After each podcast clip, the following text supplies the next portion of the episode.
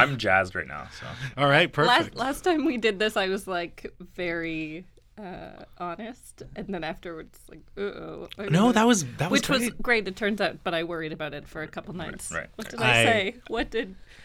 I think you both need to just trust yourselves. Yeah. You're you're saying the right things, be so I wouldn't worry Be about it. Yeah. Absolutely. This is VANCOLOUR. We're reppin' West Coast.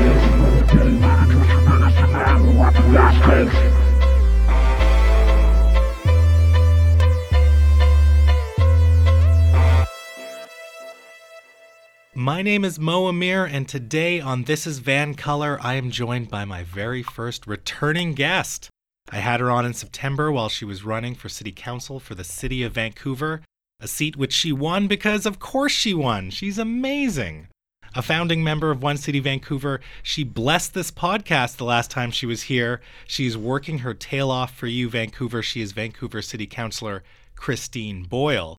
But she has upped the ante for the sequel and she's brought a very powerful friend. So powerful, he was listed on the Vancouver Magazine's Power 50 list.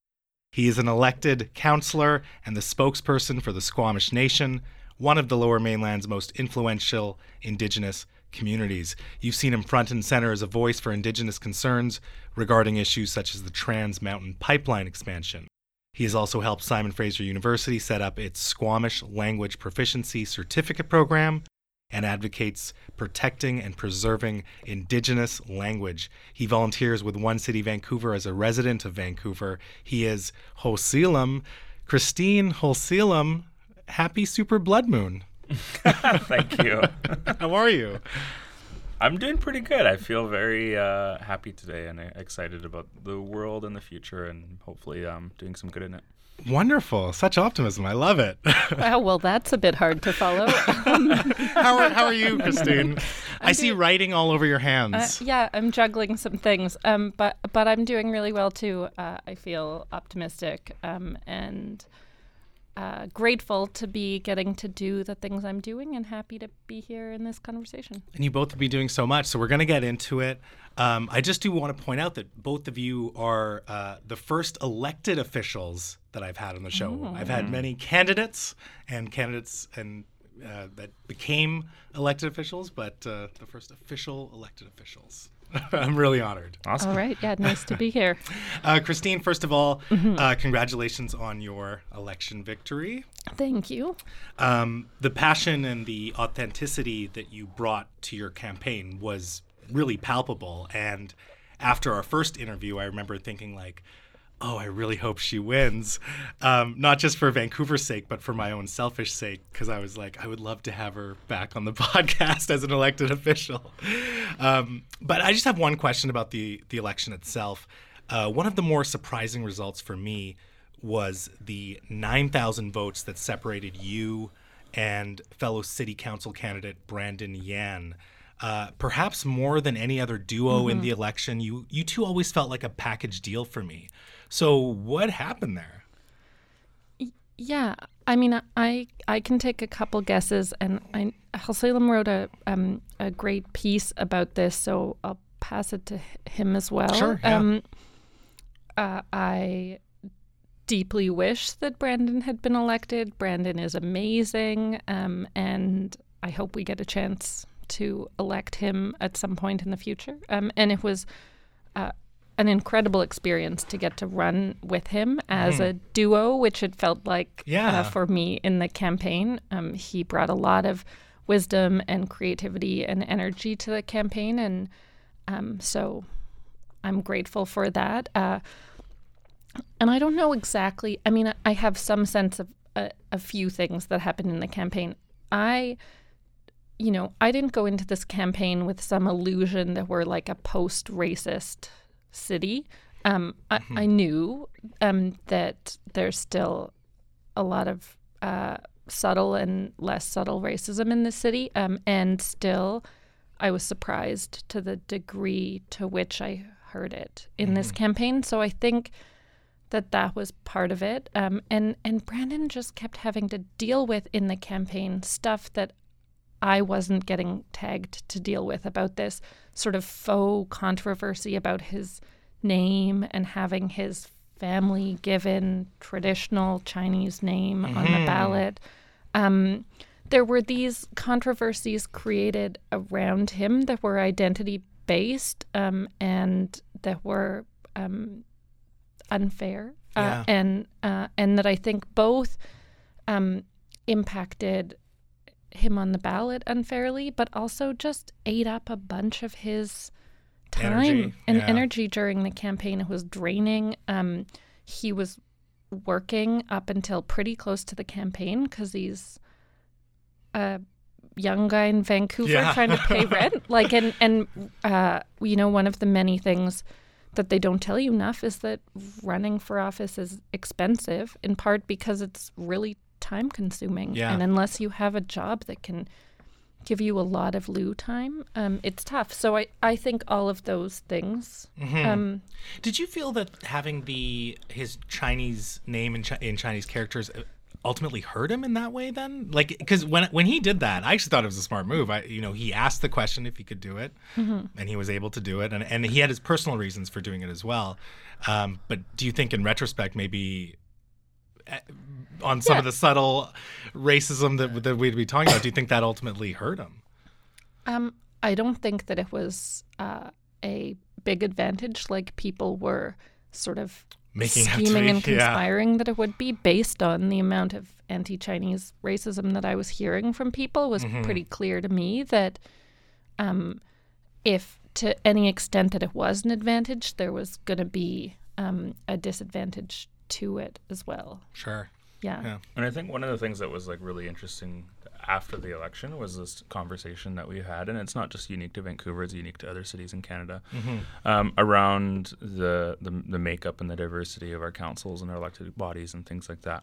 And you know, part of that can be hinted at the structure of our city council with the plurality at large voting system, where you have ten seats and you put put up to ten marks on a ballot, um, and that can privilege a certain type of you have to um, winner take all. You have to campaign through the whole city. You have to get a high number of votes to win. Whereas in other cities, sometimes you'll see that when it's a more ward-based system or a proportional system, um, there's other governance mechanisms that actually allow for you know um, non-white candidates to do well, um, either because they're regional-based ridings that you're running in, and there's perhaps a lot of communities of color that in that region or the majority of that region, things like that. Right. Um, but it also goes back to you know the I would say systemic challenges that you face as potential candidates in a, in a major Canadian election like city council or others, um, which is the way that you know people of color have access to the type of training that leads to successful candidacies. So, what type of networks are you able to build? What type of uh, donors are you able to attract? What type of uh, constituencies can you build through your name recognition? Um, what type of income do you are you able to access? Um, all of these things start to play into the way in which you can become perhaps a successful candidate. Um, and then part of that is also on parties, like what kinds of candidates are the parties putting forward and building up and and and putting as a part of their their team. Sure. And so, you know, OneCity does a really good job at that. It's it's a lot of uh, women who are involved in the organizing of OneCity, the candidates that it puts forward, um, things like that. But I think with Brandon, yeah, there's a, there's a, some inherent inherent challenges, um, and I think that we can do better next time. And I think it really comes down to like really building that out, not just within a political party, but within our society Sure. um, you know, and you see the type of racism that comes forward, or you see the type of misogyny that comes forward, or the type of identity, ba- kind of identity-based uh, attacks that come forward that aren't really policy-based. Um, they're not really about the discussion of our city, but it really it makes people question, it makes women question, it makes young people question, it makes people of color question of whether they should even run. Um, Absolutely, what, yeah. what type of, um, what kind of thing am I putting myself through? Is, Yeah. it, is it worth it? Um, and I think that that's part of the, the conversations that we're having and thinking about, and and hopefully uh, training people and building up people Mm-hmm. for. Now, now, OneCity is obviously very big on this idea of diversity and inclusion, and you know those those two ideas or those two concepts have become so ubiquitous in our culture in a lot of ways that uh, you see a lot of political interests and corporate interests adopting them, um, at least in name, at least nominally. Um, and, and in spite of everyone saying that this is very important, as you've both pointed out, you know, there is still a lot of work that needs to be done, or a lot of restructuring in terms of uh, at least our politics, in, in, terms of achieving the type of diversity and, inclu- and inclusivity that we want. Um, but but I want to hear it from from both of you. Uh, you know, in OneCity Vancouver, or when you talk about uh, diversity and inclusivity, what do you mean exactly? Uh, um, well, I can say a bit about add to a bit about that for OneCity. Sure. Um, one of the things that has been really intentional for us as a political party is to be doing politics differently, as I got to say a lot about when we last yeah. uh, chatted during the campaign. Um, and one piece of that um, is uh, how how diverse the organization is, kind of all the way along the spectrum. So sometimes political parties, mm-hmm. um, last minute, try to pull together a sort of diverse slate of candidates that look great on their postcard, um, and it's not. They're not being well supported all the way back through and down the organization, and they're not um, being reflected in the in the depth of the organization. So, mm-hmm. so and they, they really, also seem to come out of nowhere. Yeah, right? yeah, and they haven't been supported and trained up in in preparation, so yeah, um, that they can be successful in in running mm-hmm. and not just be a good um, candidate on the picture. Uh, right. So it means a lot to me um, that OneCity has been so women led all the way through our back room um, mm-hmm. and uh, and a lot of women of color, a lot of people of color through the organization who are shaping it um, all the way back. Yeah, and I would say that uh, you know it's it's it's it's a evolving conversation, and we've moved the needle in some ways, and we're also still perhaps not where we need to be yet and when it comes to diversity because sometimes the diversity question is like are we just having a conversation around diversity for diversity's sake um, yeah. and and then there's other aspects of it too which i think are from a progressive lens that are really important and it comes up and i think it's something that i've, I've articulated is that when we talk about diversity and uh, add in an intersectional lens on that you know, there's things around diversity, which is like, okay, the face of our organization might have some people of color in it, mm-hmm. but do, does our executive, does our leadership, does our board, does our sure. staff, do our volunteers, um, who are we largely communicating to? Like, I've been critical as somebody who's been involved in the climate justice movement that often the climate justice movement has a, they've figured out how to talk to white people. Yeah. But how good is it at talking to other communities of color, mm-hmm. whether it's in, in different languages or just around the way that the, the conversation is framed? Yeah. And so there is an importance as well when we talk about diversity that, okay, is it diversity for diversity's sake? Mm-hmm. And then are we applying an intersectional lens, which to me also means, you know, are we thinking about class? Are we thinking about race? Are we thinking about sex uh, and gender and things like that? Mm-hmm. And, you know, when we put forward policies, are these policies that are just going to help because it, there's the, the issue around the marginalization of communities? But there's also, you know, working class people from marginalized communities that our policies can address, you know, the, the challenges that they face. Sure. And so there's there's all those kinds of aspects to it, and they all play a role in in the way that like in the last federal election, um, you know, when we see, or the provincial election, when we see people like Melanie Mark getting elected or appointed as minister, Jody Wilson Raybould being appointed as minister, and mm-hmm. things like that, I know, I know for a fact that uh, the appointment of these people into these positions of power has an impact on the young girls who are seeing these women of leadership in these power. I know it has an impact on them to see themselves reflected in these halls of power. And so there's an impact on the symbolism aspect of it. Yeah. I think it's just important for me and for a lot of people in OneCity that it's not just the symbolism, which is important, it's actually all the way through. And it's Absolutely. also in the policies that we put forward that it's not just about having the right people, it's about having the right um, ideas that are really going to help the people that need uh, leadership that's going to stand up for them. Yeah. I, I was just going to add, I, I remember hearing um, Van Jones give a talk, uh, and he was saying, you know, if you're forming a team, you don't want everyone on your team to have the same strengths.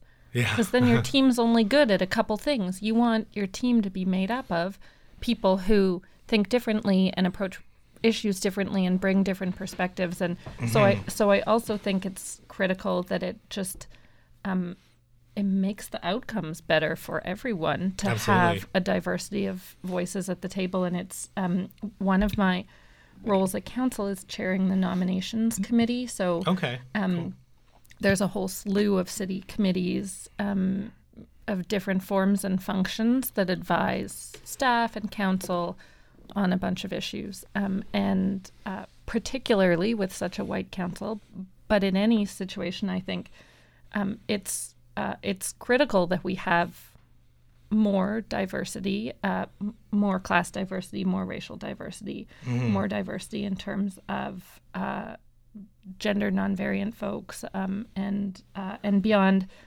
um, because it makes the ideas better, it makes the discussion better, and it builds a better city for all of us that live here. Sure. Yeah.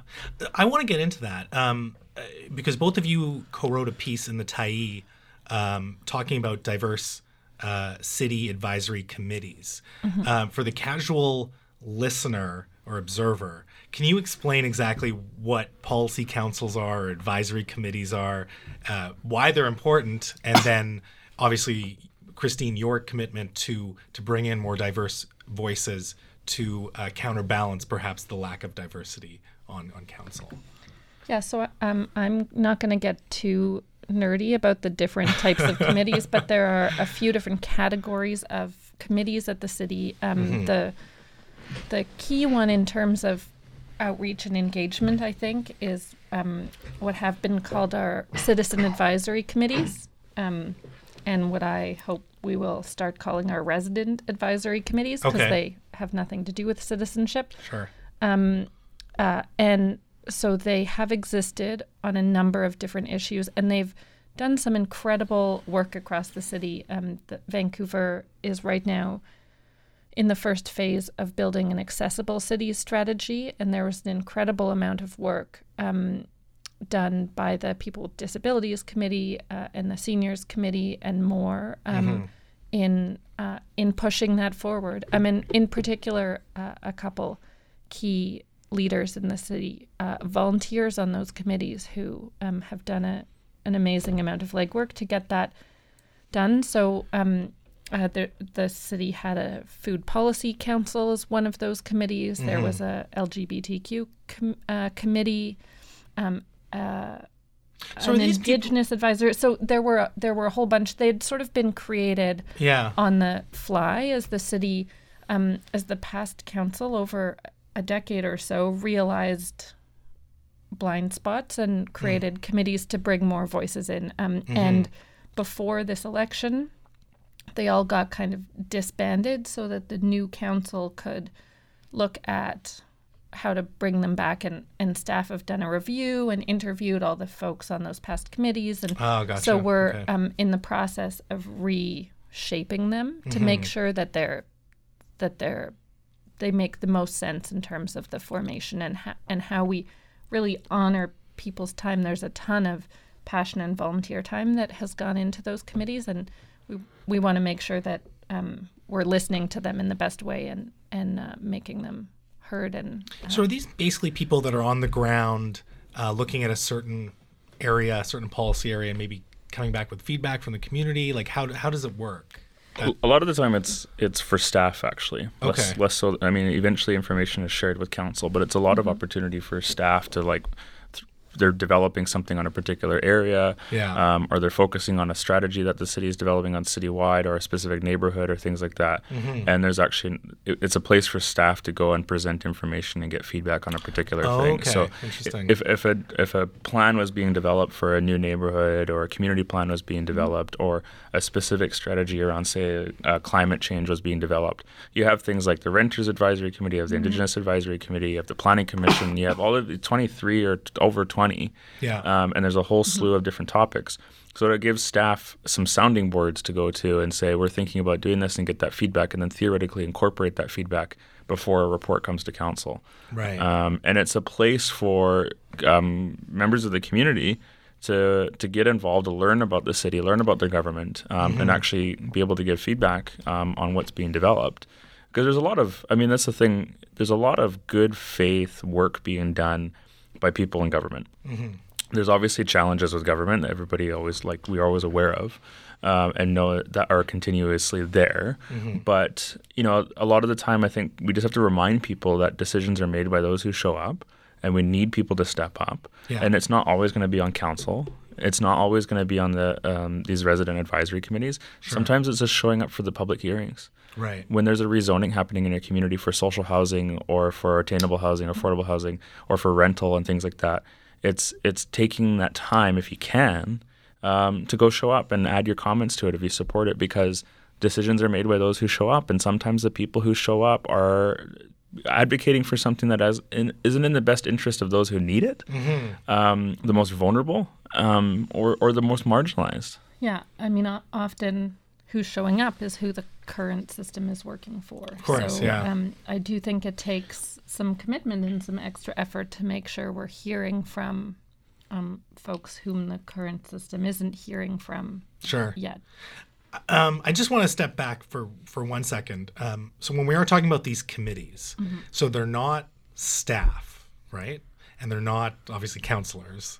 It's it's people in the community that are that are chosen to sit on the committees, and Yeah, so Okay. the so the, they'll get posted. Um, there's sorry, That's okay. Uh, there's a um, uh, committees that we're filling um, and seeking applicants for right now on the city website. Um, m- uh, more sort of expertise on specific things. The the resident advisory committees will come up in the next couple months, um, and then people apply. There's an application. Okay, gotcha. The nominations committee yeah, um, sifts through those and and forms the committee. So they're volunteer, they're residents and, and they're volunteers. volunteers, yeah, um, and they're basically bring- reporting to staff. yeah, and they bring um, some additional perspective that that staff think is valuable, the council thinks is valuable, um, Okay. and that help us to better be hearing from the community um, and making good policy decisions. Mm-hmm. And some of them will have liaisons appointed by council, parks board, and school board that attend as well. Okay, And cool. so sometimes, um, for example, I was on the planning commission, which is actually the oldest advisory committee in Vancouver history. Oh, okay. Um, and it's uh, currently the only committee that actually has budget allocated to it for, to hire staff. Hmm. Uh, and I was on the planning commission for a year. Um, and we had a council member who would attend. We had a parks board rep, and then um, after you know, I remember um, the previous Liberal government actually fired the, par- the school board. Uh, so there was a time period where there wasn't anybody from the school board. Once that got the election happened and people were reappointed, um, then we had a rep coming from the school board. So you actually had representatives, and they were able to do reports. So if we had the city council that coming into the planning commission meeting, they would give updates on some of the things that were related to planning at, at city hall um, and things like that. Yeah. So, so now I want to get more into this idea of, of meaningful consultation and, and talking with communities and, and getting them involved in, in policy as well. Uh, Khelsilem, uh, you've talked quite a lot about um, meaningful consultation with Indigenous communities. Uh, now, OneCity does have uh, this idea to repatriate land uh, to build housing for the people of Musqueam, Squamish, and the Swa- Tsleil-Waututh nations, uh, as of course, as we know, Indigenous communities have been disproportionately impacted by the housing crisis and historically underrepresented in the political process. So when when we are talking about the idea of meaningful consultations with these communities, what is the specific work that has to be done here to achieve genuine indigenous justice? Yeah, the housing is the number one issue for a lot of our communities. It is for the Squamish Nation, continues to be, has been for a long time. And there's something like really absurd to me, and I think to a lot of people, around the idea of like Coast Salish people from this territory being homeless. There's something absurd about that to me, like homeless in your own homeland. Yeah. Um, and I think that that's really challenging. And there is a lot of work happening on that. We just recently um, opened um, a modular home on some of the MST lands Oh, uh, okay. um, at Fairmont. Um, and, and there's a lot of work happening around housing a lot of our Indigenous people that are homeless because we're, you know, huge percentage of the homeless population. The, the work of justice, especially from a city perspective, uh, really involves a couple of things. One, it requires a mindset change within the halls of government. It, it goes like city council members, a lot of people think that once you get people elected, they can just change government and change the way things are done. And and it, it's it's so when you hit the ground running, and you have a, a bureaucracy of staff who have been around for a long time, who have done things a certain way, come from a certain mindset of how things are done. Um, you can't just tell people that you can't force people to change their mindset about things. Right. And this has happened in the federal government, the provincial government, and city halls as well. And so that's a huge part of it that people have to really understand what this might mean as a part of their work. What's the broader principles that we're applying? And the city, to, to its credit, and I do acknowledge it, the city of Vancouver has, compared to other municipalities, um, done that work and they're doing that work and they're becoming aware. There's way more work that needs to be done, but that mindset is at least there for the conversation to happen. Um, the next part of it, I think, is that there has to be an awareness, um, a lens that is applied to all the work that is happening. That when we're talking about things like city plans, when we're talking about things like community plans, when we're talking about parks uh, and, and funding and, and things like that, there has to be a lens. Um, and hopefully it's happening without us having to ask for it to say you need to take into consideration what this means for the three nations here. Right. You have to take into consideration what this means for Indigenous communities. Um, and so, for example, some of the work that's happening around the citywide plan stuff that the, this council is really interested in moving forward and will be in the staff report will be coming back is, you know, the talk, there's talks about like, oh, we need to start at zero. We need to start at like a, a blank slate when we talk about city plan, like creating a city plan. Um, and not acknowledge like any of the current structures that are in place, and then think about what it means to build a city plan for Vancouver that's been built on occupied Indigenous territory. Yeah. That that for all of the years that Vancouver has been around, there's a history of displacement and dispossession. Like even the fact that when we talk about land and ownership and property, that it was illegal for Indigenous people to own property up until 1951. Yeah. So for 50 to 60 years of Vancouver's history, it was not legal for Indigenous people to even buy property here, even if they had the income to do it. Sure. And so when we talk about speculation and the challenges around that, it's like there is a particular class of people that were able to benefit from laws that were race based. Yeah. Um, and it targeted Indigenous people specifically as well as others. And so when we're thinking about we're going to move in a new direction, are we just going to move in a new direction that doesn't take into account the problems that we've created into the past Yeah. and how we're going to wrap that into fixing them as a part of this new trajectory we're going in? So uh, uh, on the housing front, the city of Vancouver has done a lot of amazing work around offering city land, um, not permanently, not selling it, but offering city land to nonprofit housing developers to build social housing in the city of Vancouver. You know, there was a decade where there was none because of all the, the direction of federal, provincial, and municipal governments. There was no social housing being built for a decade. Uh, or any kind of affordable housing, um, nonprofit housing.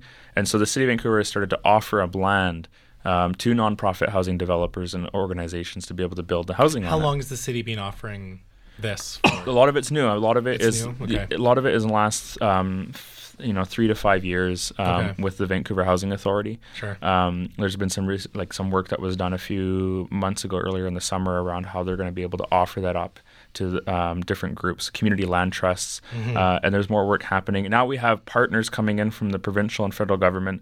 Uh, the provincial government, for example, is putting up money, um, you know, billions of dollars towards uh, nonprofit housing, including for Indigenous people. The federal government as well through CMHC. So we're seeing a change now. Sure. And now I think that there's an opportunity for the city when the time is right to, to begin that conversation with the three nations around. We've, the city has already acknowledged the land belongs, like this is Squamish or Musqueam, Squamish, and Tsleil-Waututh land. They've acknowledged that.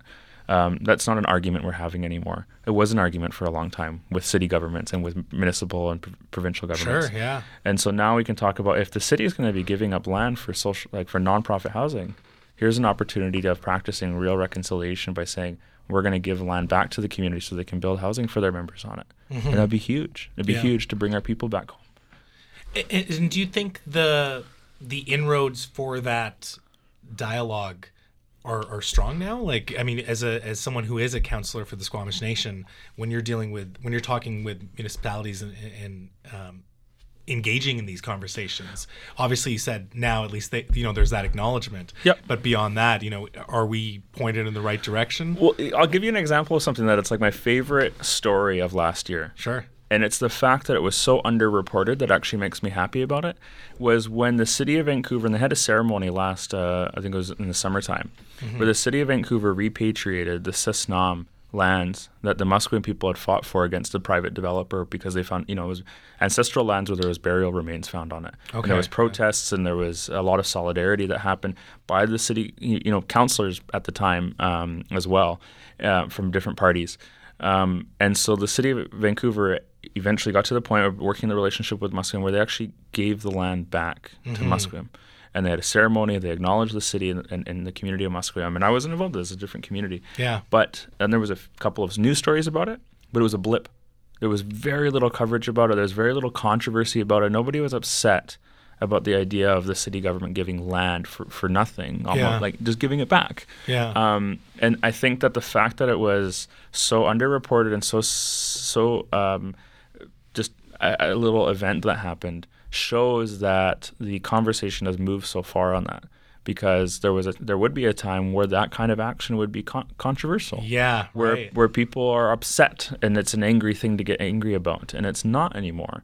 Um, and Vancouver is not the only place that's moving in that direction. I know Victoria was doing that as well, and there's a few other municipalities, uh, provincial and federal governments are moving that direction. And land is the number one thing, like land and language for me, uh, Sure. when it comes to reconciliation, because the whole enterprise of colonization and residential schools has to do with land and, and identity and culture and language and things like that. So what I, I guess my point is that there there's already um, the relationship there. There's already the will there. There's already the interest there. Um, it's just about figuring out the ideas and then agreeing on them and then implementing them. Sure, And and, yeah. and it, the, the goodwill is there. I think it's it's exciting, and, and the city can continue to be a leader and in uh, reconciliation and, in Indigenous just, justice. Yeah. I mean that's that's great to hear. Uh, it's it's one of those issues that I think for a lot of people, um, you know, they're on board, but a lot of people just aren't engaged in politics and don't know what's happening. And it's it's good to hear that you know you obviously being on the ground that that it is headed in the right direction. And and you're right. I think it, things like that are a lot less controversial now. Um, Christine, I have to say, I feel like on council you're making good on all your promises. They, at least the ones that you made on on this show. That's the plan. Obviously, as we've discussed, the biggest issue in the last election was housing. Um, last time you were here, you very eloquently explained this idea of a land value tax or land value capture. Um, and but I want I'm, I'm curious about City Hall right now um, because one of the first motions was almost opposite to what you were advocating for. It was the repealing of, of duplex zoning, uh, which at least from my perspective, like was a very small step uh, in terms of zoning reform. Uh, at least this type of zoning reform that OneCity has advocated for. It was repealed that that motion, uh, and then you had your motion as well for a study on a land value uh, capture. Um, so I'm just curious about what the dynamics are right now in city council. Like, are you facing an uphill battle, or do you think maybe there is somewhat of a consensus about equitable rezoning, equitable densification, creating public wealth from land, um, you know, creating more social and non-market housing opportunities, and protecting renters? Yeah, I could answer that in so many ways, Mo. Um, I- mean, the first thing I want to say um, that I think is true uh, is that there's a lot of commitment at this council at this point to work well together, to That's good. communicate respectfully. Um, there are big political differences around that table, um, Mm-hmm. and also so far, um, it's been respectful uh, and and cooperative, um, even when we disagree. Um, uh, and those disagreements can't be understated. Um, but I do think we have already had moments where we've realized that um, when we cooperate to the extent that we can, we do better than if we're fighting uh, against one another on things. Sure. Um, and um, I'm sure we'll get to it, but the climate motion that I um, was able to bring forward this week, I think, was an example. There were amendments people wanted to make. There were things, um, and and I could happily vote for all of those amendments because it allowed people to see themselves um, in that work, and that is necessary in actually getting that work done. Um, so similarly on on the land value tax, I think there were ways. The OneCity's been talking about land value capture the whole time that um, people can see themselves in because uh, it's sensible, um, it's responsible, uh, it's just, um, and so we've been uh, we've been talking about it that way, um, and it's uh, moved the conversation along. So I'm I'm really glad to see that at council. Um, I do think when the rubber hits the road on on some of these conversations, we're going to get into sticky territory, and it's going to be harder. So I'm glad we're building some respectful relationships because. Um, you know, for instance, uh, when we were putting forward the city plan motion, um, which is an exciting project um, that I think lots of good things could come from. One of my concerns about it, um, and and I put forward, you know, people don't pay attention to amendments. That's uh, understandable. I, I tried to shape in the language of the city plan um, that we prioritize uh, housing for vulnerable and um, housing uh, unstable populations in every neighborhood of the city as a kind of basis of, of what the city plan would take us to. Um, and that did not pass. Um, that was considered too prescriptive Really? uh, okay. going into the plan that a number of people, um, most people around the table, seemed to feel that that um, wasn't giving enough opportunity to hear from neighborhoods about what they wanted in their neighborhood. And I felt like, no, that's a, you know, that was intentionally prescriptive. Yeah. Uh, that we should be prioritizing that hou- housing, which is, was a big part of OneCity's platform and, a, and a big commitment um, uh, of mine and, and the folks that I know and organize with. So um, there are things we disagree about. Right now, we're disagreeing nicely with each other, and I think we're getting some good work done. Um, but it's uh, it's not going to be yeah. easy.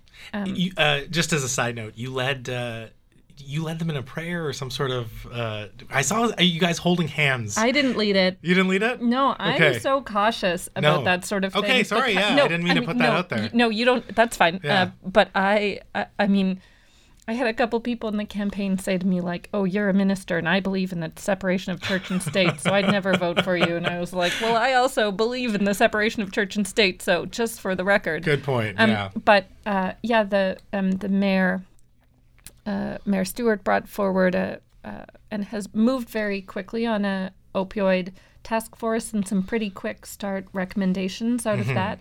Um, that's a, a issue that he, you know, that all of us are passionate about, and that I think he's shown some really strong leadership on.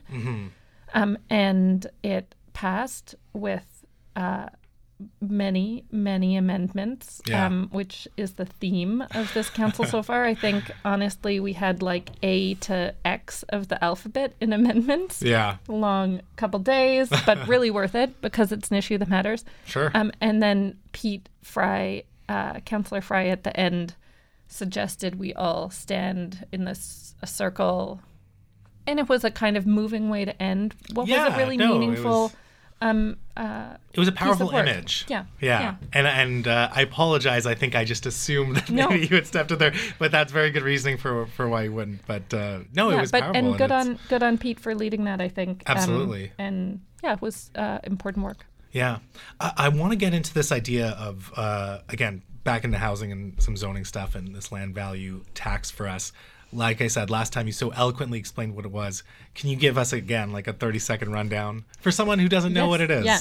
So the idea of a land value uh, capture, a land value tax, um, is that we can measure the lift in the value of any piece of land um, at any time. Often that lift is created by public investments like infrastructure projects, um, a subway or a new bus route or parks, um, or it's created by a change in zoning and land use. Uh, for instance, some of what might come out of the city plan. So a lot of that lift in the value of the land is created publicly through investments and through decisions of our elected, publicly elected leaders.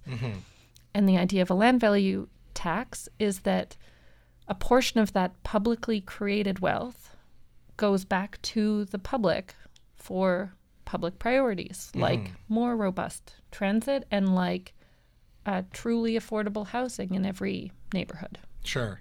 And uh, I think, as you mentioned the first time, but we'll mention it again, this doesn't include um, increasing the value of the building if you did renovations to it or anything like Yeah, that. Yeah, exactly. It's strictly on land value because that's the increase that is primarily impacted by public and government decisions. If you want to reno your kitchen and it increases the value of your home or condo, great. That's not that's you. You did Yeah. that work. Yeah, there's actual materials and uh, labor put into Yeah. that. yeah. And, and there's also a part, part of this too. It's really important um, from a development perspective, and a city perspective, is that when you have land that's vacant, when you have land that's sitting downtown, and a developer has, has basically bought it and they're sitting on it, and they're going to wait out. You know, they're going to drive up the value of the land's going to go up because of the market, but also because of other amenities that are being created in the neighborhood. Um, that one of the tools that a city governments have and provincial governments have is to drive uh, industry or drive the ca- uh, market to do something is to put taxes on it when you want it to either do something or not do something. Yeah, exactly. So if you want these lands to be used, you want them to build build housing on it. We're in a housing crisis. Um, you can do those kinds of things to change the type of um, action that uh, the markets and, and, and that might happen. And and it's very true. Like you know, with the Squamish Nation, we're doing a lot of development, and we're looking at a lot of development with lands that we've been able to reacquire. And I know mm-hmm. I know from the conversations that we talk about, there's a school right across the street, there's a park across the street, there's transit right down the corner Yeah. we know that when these these things are in the minds of developers when they're contemplating the development of a of some sort of housing project. Oh, of course. And and they know, and we know that it's going to drive up the cost, like the value of the land. And so what we've seen through this housing crisis is rampant speculation, the massive uh, amount of wealth that's been created from from just land values rising and rising and rising and rising quite drastically. Yeah. And we hear the stories about it, and I, we have family, you know, who lucked out five years ago bought a bought a townhouse and have made you know a, al- more than what they've actually put into it in Yeah. their payments. Um, people who bought houses back in the early '90s and are walking away millionaires today because the the market just kind of exploded, and so when things like that happen. Um, which impacts all of us, which drives up the cost of housing, drives up the cost of living, makes our cities unaffordable um, one tool that city governments can be doing is to tax the land value to recoup that huge, massive influx of, of value that's been created in our communities, to be able to tax a portion of it and b- give it back to our, the community, give it back to the people who actually live here and want to be here, and especially to the people who are the most vulnerable. So, if the city of Vancouver could do a land value tax, they'd be able to pay for more social housing and nonprofit housing. They'd be able to pay for more transit services or perhaps more affordable transit services. Um, and so, it's really about capturing that value that's being created artificially Right. um, and turning it back and giving it back to the community. Uh, and it's really important that we do this and find tools because you know we, we need more social housing, we need more nonprofit housing, uh, and and governments need tools to be able to capture the wealth to be able to pay for those things. Yeah. Uh, So getting to this idea of a land uh, value tax, because it is, I've seen a lot of back and forth, particularly between you and Patrick Condon. Uh, a lot of nuances there, and I don't want to get into the, the thick of it. Um, but it, from my understanding, OneCity Vancouver's notion of a land value tax is obviously linked directly to rezoning or upzoning. Um, and I think one concern that a lot of people have is that when you're zoning for greater densification, um, you know, are you creating greater gentrification? Um, and this is obviously a, um, a concern that some members on council might have, but this is uh, a concern that observers from the outside might have.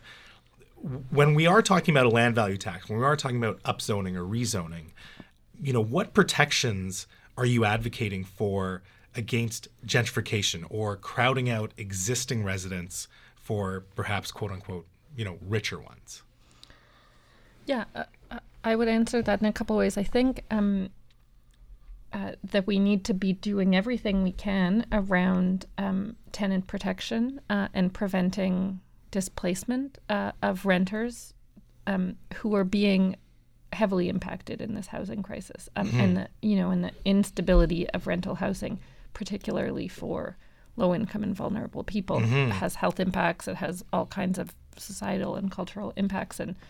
Um, so that uh, tenant protection piece um, is key, and the City of Vancouver has some work to do in strengthening our uh, tenant protection policies.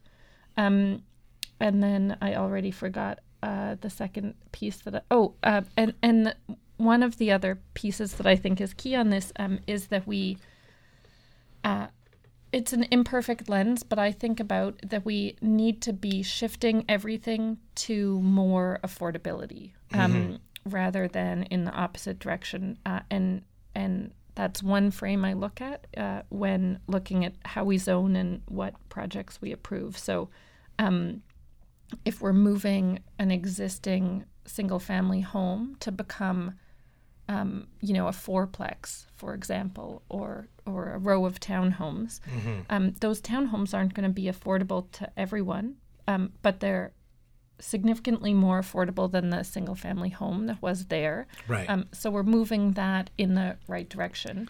Um, if we're tearing down existing affordable rental to build more expensive rental, um, we're not moving in the right direction on that. Um, and and that's been a tricky one uh, because we need more purpose-built rental. Um, and right now, uh, such a small amount of the land in Vancouver is zoned for rental that most of our new rental stock is getting built in the place of old rental stock. Um, and so, what we need to be doing is zoning, making it legal to build rental in more parts of the city so that new rental stock isn't competing with old rental stock, it's expanding the number of units that we have all over. So, um, so I go back to those pieces, tenant, strong tenant protection, um, and shifting in terms of zoning, uh, shifting toward more affi- affordability along the spectrum in every project that we're building at this point. And and one of the things that I found really fascinating, like to, to, imp- to think about the housing crisis. So I remember when, I say a f- number of years ago, it was really starting to be talked about, and it was being talked about for for young people, being talked about for seniors, uh, and then the affordability crisis around housing just kept getting worse and worse and worse. And you could see that the conversation was impacting more and more people, Right. and so there was more and more conversations happening, and more and more attention paid to it.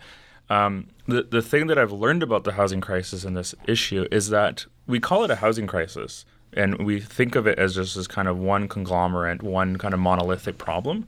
But the reality is that when you drill down into it, because you're talking about markets and income and uh, land use and all of these t- types of things, that it's important to think about that the the housing crisis is impacting different parts of our community differently. Absolutely, yeah. And so when we talk about homelessness, the, the solution to homelessness is not going to be the solution to people who are middle income. And the solution to people who are a little bit below average income is not going to be the same as it is for people who are middle income. And so the thing is that the, the crisis has gotten so bad that it actually has impacted everybody from the very um, one end of the spectrum, which is uh, like extreme poverty um, with homelessness, uh, all the way through to what I would say is the average income earner and above. Yeah. Because we can see that even average income earners in Vancouver aren't able to afford a lot of the types of housing that are here. So it's Yeah. impacting that spectrum.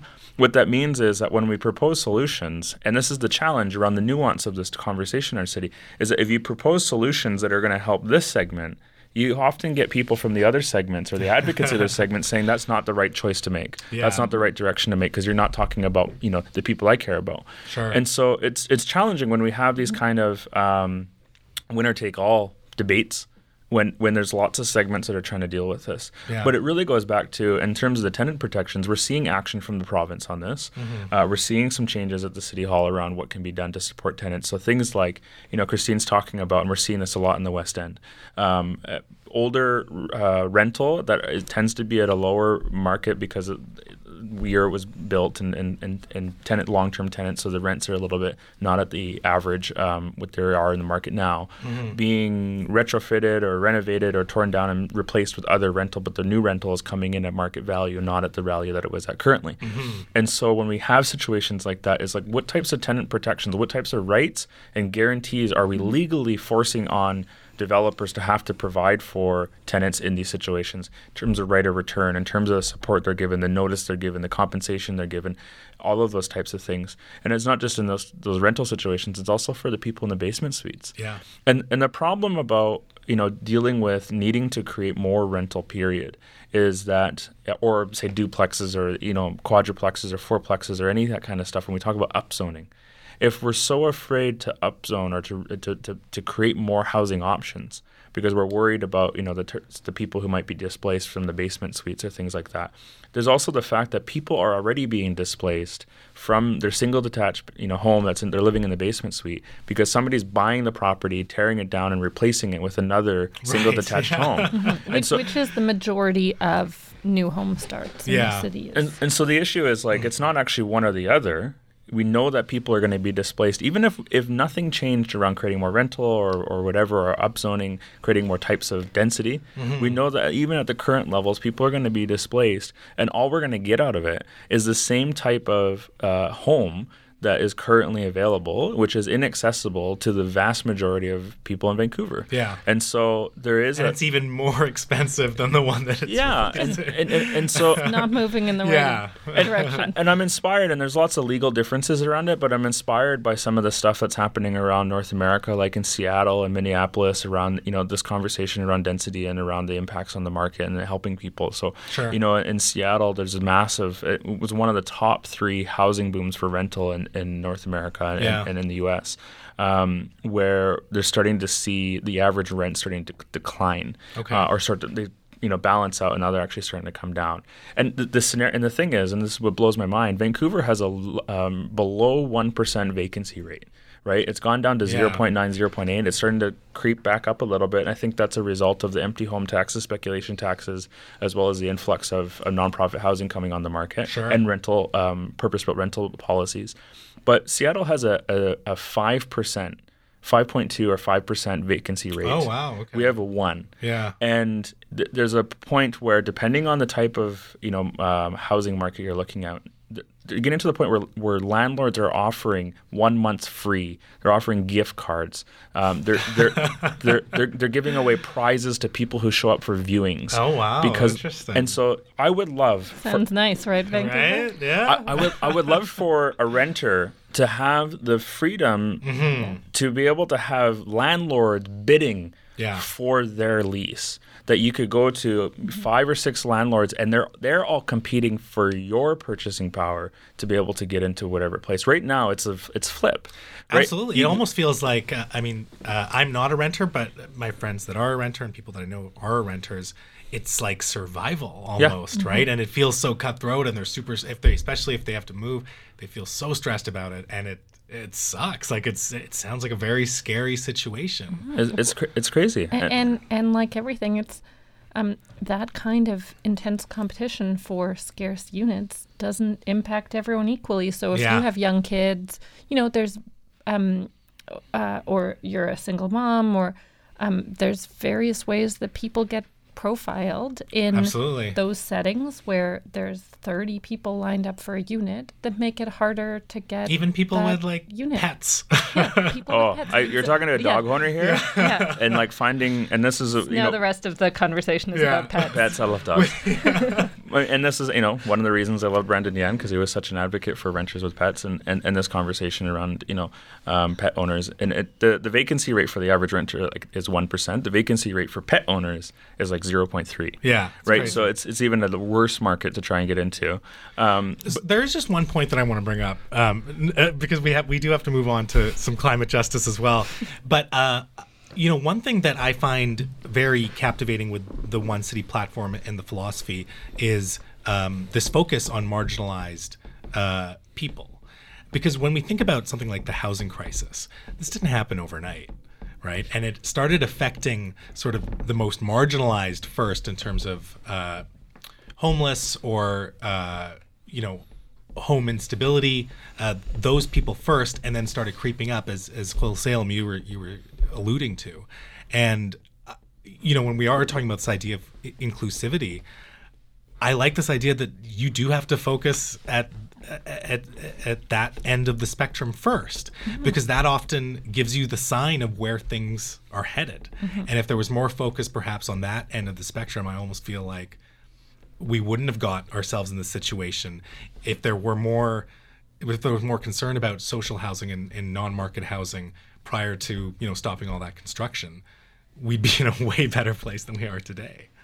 Yeah, exactly. And I think um, uh, what we talked about earlier uh, that y- you know there's some segments of the population who realized we had a housing crisis Way when before. even a family of two doctors couldn't find a place Yeah. in Vancouver. Right. yeah. That's when it um, Yeah. gets called a crisis. I, I mean, similar to some of the conversation about the school tax that we had at council, there were folks who were like, "This school tax issue is created is divisive and it's creating divides in the city." Well, like those divides have been in place for a while, um, and this might be what brought it onto your radar. But inequality is um, is deep and getting deeper in Vancouver, and most people have been feeling that for a while. Yeah. L- let's talk about something that that also creates inequality eh, or highlights uh, doesn't create inequality. Sorry, it highlights certain inequalities in our society and, in, and on our planet, and in, it's climate justice.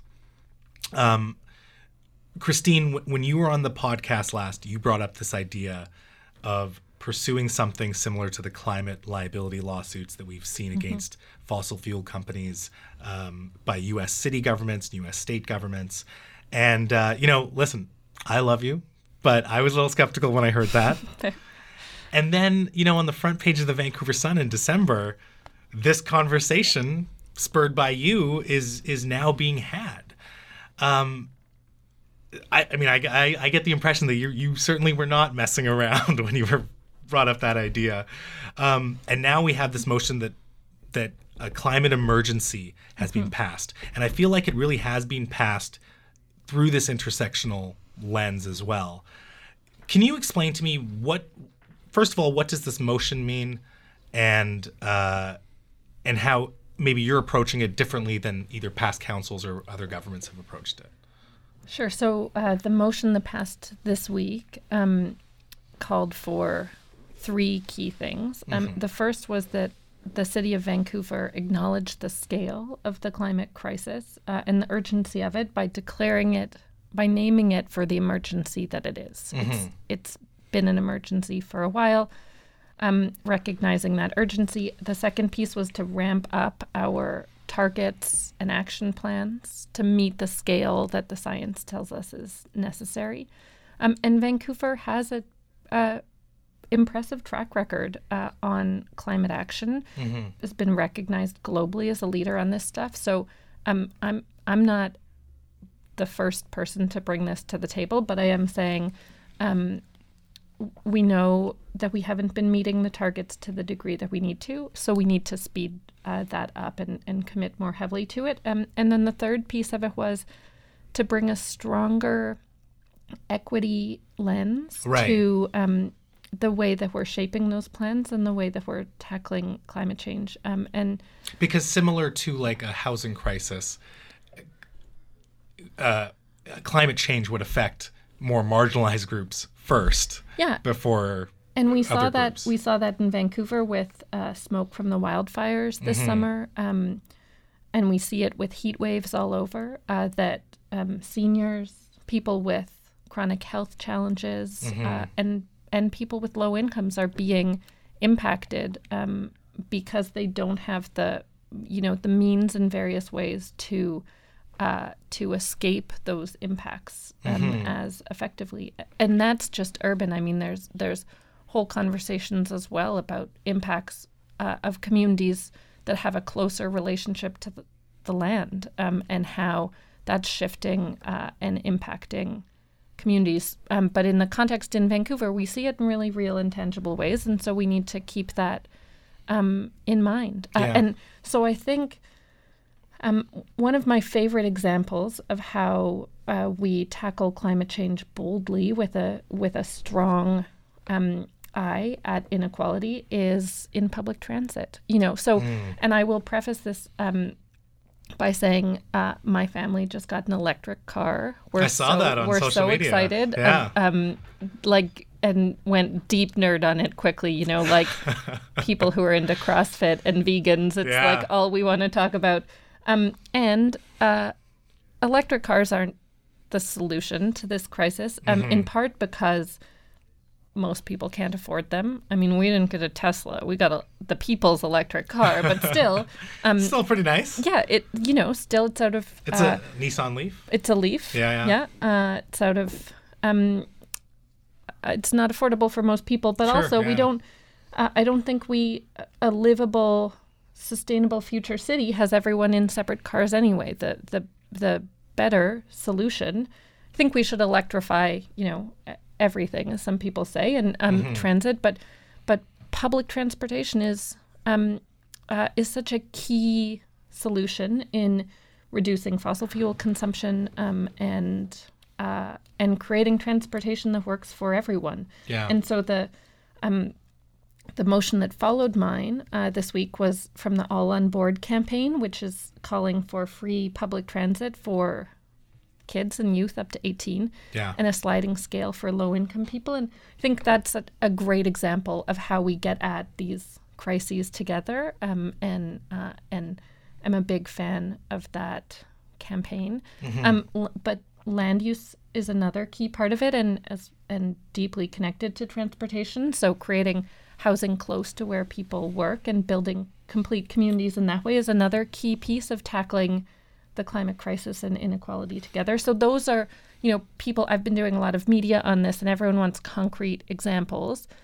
Um, uh, Vancouver's council will hear back from staff within 90 days with some uh, ramped up plan and recommendations for how we get there. But those are a couple examples of Cool. um, how we really take this crisis seriously and get to the level we need to, which is like 3% emission reductions per year. We've been doing about 1%, and that was considered leadership um, and, and impressive and deserves credit, but we need to do even more than that. So Yeah. that's some of the work ahead. And there's an interesting thing. One of my favorite parts of the uh, International Climate Report when they came out with their, their report around, um, you know, where we're at in the, the six or eight years that we have to really do something about this, is this con- this this quote that they include in the report, which is that every action matters, every choice matters, every decision matters when it comes to preventing uh, the catastrophe that we're facing. Yeah.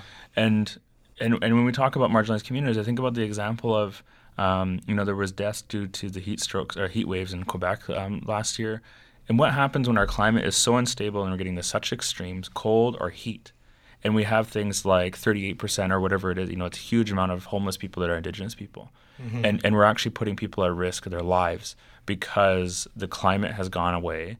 And now there's going to be light, uh, safety risks to people, like to homeless people living in the Yeah. street, what ha- which happen to be majority um, people of color and majority indigenous people. And so, you know, these types of actions, they are going to impact marginalized communities differently and, and more. And, and then when we talk about the actions we take, so transportation in British Columbia takes up almost over a third of the emissions um, that British Columbia is putting out. Sure. And so when we talk about reducing emissions, a third of it is coming from transportation, and that is uh, individual uh, like vehicles um, and other types of transportation. And so when we talk about uh, transit, it becomes a huge player in changing that. And then you have other things like the land use stuff. We're we're facing it. We're seeing it. This whole conversation that we've had in our country in the last few years around refugees is it, it can be traced back to climate change. Yeah. And then there's a lot of the stuff around what happened in Syria around the the food. Um, The famine. the food, the famine issues and things like that, and the droughts, which created political instability, which then created, you know, this this battle that happened in Syria, which then forced people to flee, which creates the refugee crisis. And you know, Canada took in a lot, if you think about it in you know comparison to say some countries, but also took in very little compared to what a lot of European countries are taking in. Sure. We had a big conversation, you know, and different uh, forces are against it and all that kind of stuff. But when it comes back to it, we're looking at a future where um, many parts of the world, many marginalized um, part, or people people of color around the world are going to be facing instability as a result of climate change, and there's going to be millions of more climate refugees. And the question that we have to face as a country and as a city is, what kind of place are we going to be with the amount of wealth that we have to take in people? Canada has been a very welcoming place for refugees recently and for a long time. That is a part of, I think, the generosity of this country. But when it gets down into the brass tacks of it, is are we going to be a city that welcomes these people? Say, yes, your country, and, and because of climate there's a lot of instability, and we can be a country that's a leader in welcoming those people to support them and, and bringing them here Mm-hmm. and adding to the fi- fabric. That's the history of Canada with a lot of immigrants community co- coming here in the first place. they came Absolutely, here yeah. because it was a place that they could come to.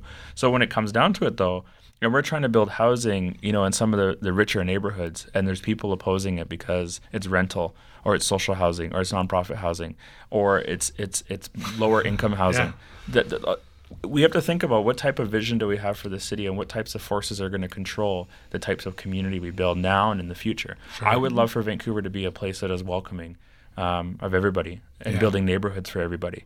And that needs to be the people living here now. It needs to be the people that are coming. It needs to be the young people that aren't born yet.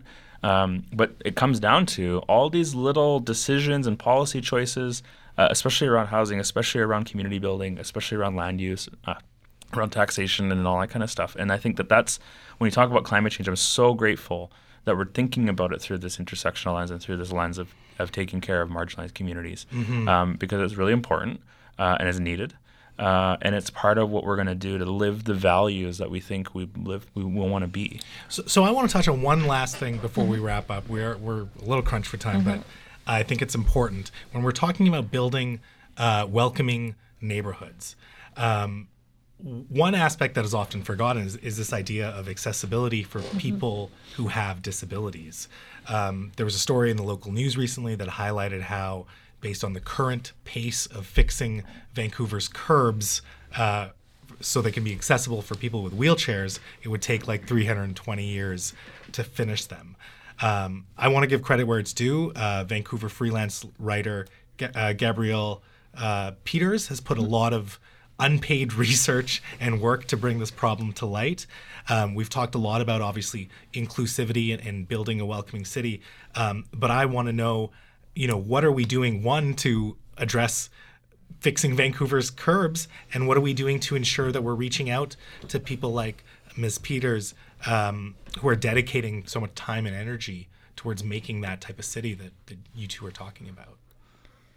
Yeah, I think it's a great question, and it's a key um, piece of, of this idea of who um, who belongs in the city and how are we uh, building the city in such a way that um, it makes clear uh, who is welcome here and, and that everyone is welcome here. Um, So the city has been trying to increase the speed at which it's uh, rebuilding curb cuts, um, and we should keep accelerating that. Uh, I know New Westminster, um, who you know, as a city is uh, doing all kinds of amazing things, um, was saying that they they, I- think I'm remembering cor- correctly, they fixed all their curb cut. They they Really? addressed yeah they just did it because it mattered. Wow. Um, I mean they're smaller. No, but Um, still, and I have all they also new- don't have the same budget. Newest uh, envy on all kinds of things, um, and they taunt us on Twitter sometimes about these sorts of things, and um, it's impressive. And it, uh, so, um, it is about priorities, uh, and I think we should continue to speed that up. Um, I'm hopeful about what's coming out of this accessible city plan, um, and uh, like anything, it can't be just another side project that we work on. You know, it's not just curb cuts. The straw ban um, that the city implemented was a key uh, challenge on that, and, a, and an example where um, the sort of greening piece forgot to think about this bigger picture of equity and uh, and who's included and who um, is uh, harmed in these kinds of decisions. So I think the straw ban needs to be reconsidered Sure. um, in light of that. Um, so it's a it's another lens that we need to be looking at all of the work that we're doing under, rather than having it be a side project. Um, and Yeah. I think that's the um, one of the many valuable things that I've learned um, from Gabrielle Peters, and uh, in particular, um, is these very helpful reminders about uh, asking how uh, people with disabilities are being impacted and considered at the very beginning um, of shaping plans. and and just really quickly, how do you ensure that these voices continue to be pulled into the process? I think it needs to be at every level, which is why you know when we talked earlier about advisory committees, um, they can't just be a, a last touch point for a already shaped plan that gets stamped off by them. Um, we need to make sure that we're hearing this diversity of voices at the beginning. Um, and it's why it matters that we work to elect a broad diversity of people in our elections because um, then we have those ideas and experiences at the table uh, right from the very beginning. And we're not having to um, seek out and ask them as an afterthought later. So Yeah. I think um, that's what ties all of these challenges together is that it uh, it brings us better policy and it creates a more inclusive, a truly more inclusive city. Yeah, and it goes to I think this is a simple. You know, my own understanding around privilege and intersectionality and around the work of, of applying that lens to the work that we do, because you know I, know what it feels like to be discriminated against or to be marginalized or to be um, to ha- to feel that within the structure of power and the structure of policies, and I know what it feels like to experience that as an Indigenous person. But what I also need to recognize is that there's also a lot of power and privilege that I have as a man, and the way that I need to make sure I'm staying on top of that privilege when we're talking about things like gender equity. Absolutely. And, yeah. and then so and then I, when I what I have to do to think about that is think about what it experiences I've had when I've tried to communicate or tried to ask for or tried to change challenge the system to be more equitable to indigenous issues to think about what it's like for me to have to put on my cap of being back in that chair but now as the person who actually has the power right. and so Right. I use it as a hmm. lens. I use it as like my metaphor that I use when I talk about this is I walk into the world always with the lens of being an indigenous person because that's how the world sees me and that's how the world has been built. Hmm. I, I interact with systems and institutions based off of that and I can't escape it. I can't take that lens off. Yeah. I can't not be indigenous with the way the system in the world in Canada has been built. Um, but the lens of being a man with privilege to notice things like misogyny and sexism um, and patriarchy, that's actually something that I have to like. f- It actually takes work for me to take on to pick up the glasses and put that lens on and be aware of it. Absolutely, because I yeah. could walk into a meeting, I can walk into a gathering, I can be at the, the, the decision making table and completely forget that there are certain people in this room who are being marginalized or disadvantaged because of the structural problems in our society. I have to mm-hmm. remember, oh yeah, there's a lot of men talking right now. yeah. oh yeah, I'm interrupting people. Like I'm dr- interrupting the women right now. Oh yeah, I just stole that woman's idea. She said something. I said the idea, and everybody clapped when I did it. right. So I have to I actually have to pay attention to that. I have to think about that. And so you know, Christine can talk about the, the you know the world that she's had to live as a female as a woman politician and, and, and, and being successful and the challenges she faces on that. Mm-hmm. I I can think about it being indigenous, but both of us have to put on that lens when we come to mm-hmm. disability to think mm-hmm. about. Oh yeah, we have to remember to put that lens on. Yeah. And so the best thing you can do is to have people in the room who actually have that lived experience and have that expertise and know that, so that their voices are included and that they're actually at the decision making table. Um, but it's also important for all of us to that those of us with the privilege to remember to, to put those lenses on to be educated to reach out to, to, to know um, so that we are being really good allies on this that we're being really understanding and that we are going to support those voices when it comes down to it uh, and I think Christine's been doing a great job on this, and there's other city council members and other people in government that are. But it, it is just it's a part of the work we have to do around sure. recognizing our privilege. And I think that's a beautiful uh, note to end on, to be honest. Before we go, uh, how do people stay in touch with you and the work you're doing? Uh, social media handles. We're all all, over the internet. Um, uh, I'm on Twitter at Christine E. Boyle uh, and on Facebook uh, as my uh, candidate. My ca- my uh, council page is Christine Boyle, OneCity, Vancouver. Um, and OneCity um, is uh, memeing it up all So many over. good memes. So many memes uh, that we throw Got a at the cool internet. party. um, uh, at OneCity Van and OneCity Vancouver on all the things. Cool. Yeah. Yeah, I'm on Twitter, Khelsilem, K H E L S I L E M. Um, and you can find me on Twitter. I'm I am often tweeting about various irrever- things. irreverent, things, You yeah. things sometimes, Yeah. Yeah. like dogs and Mar- and Marvel movies. But lots of great insights as well. Yeah. I love following you. Yeah. Um, both of you, thank you so much for being here. This is a lot of fun, very enlightening. Uh, I love the mindset and the philosophy that both of you bring to your elected positions. And uh, I wish you the best of luck. And you know what? We got to do part three at some point. Yeah. We'll bring a third person in and yeah, we'll, we'll, just this keep out. building. Thanks Well- for having us. Thank you very much. Ladies and gentlemen, Vancouver City Councillor Christine Boyle and Squamish Nation Councillor and spokesperson Khelsilem. They are Christine and Khelsilem. uh, and I'm Mo Amir telling you that in a city where you can be anything, be colorful. Peace.